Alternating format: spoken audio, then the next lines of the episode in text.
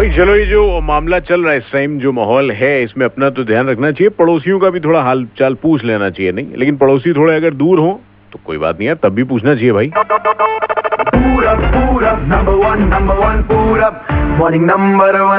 Britain के क्या हालचाल है आपको बताते हैं। सुपर हिट्स 93.5 रेड एफएम पर। वेलकम बैक मैं पूरब और सात बज के पैंतालीस मिनट अगली तगली खबर में मामला ऐसा है कि ब्रिटेन में कोरोना महामारी की कमी आना अब शुरू हो गई है। लॉकडाउन को खत्म करने का प्लान किया जा रहा है और जो उनके प्रधानमंत्री साहब हैं, बोरिस जॉनसन, क्या बात है? इन्होंने कहा है कि 4 जुलाई से पाबंदियों में ढील देने की तैयारी की जाएगी और ढील में, आपको बताएँ, सिनेमा हॉल हो, म्यूज़ियम हो, बार हो, पब हो, क्या बात है? और रेस्टोरेंट ये सारी चीज़ें खोलने का प्लान किया जा रहा है। यूरोप में ब्रिटेन कोरोना में सबसे ज़्यादा प्रभावित है। इस देश में अब तक तीन लाख पाँच हज़ार लोग जो है इन्फेक्टेड पाए गए तो ऐसा कुछ प्लान चल रहा है। आते हैं लौट के सुपर हिट्स 93.5 रेड एफएम पर। गुड मॉर्निंग है जी नवाजुद्दीन सिद्दीकी, अभी मैं उनका देख रहा था ट्विटर हैंडल और सोशल मीडिया पे।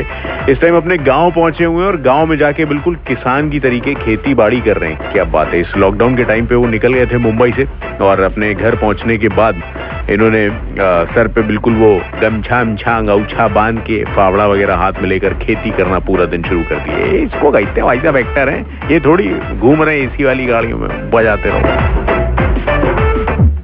उठ जाना लायक, ऑफ़िस के लिए लेट हो जाए।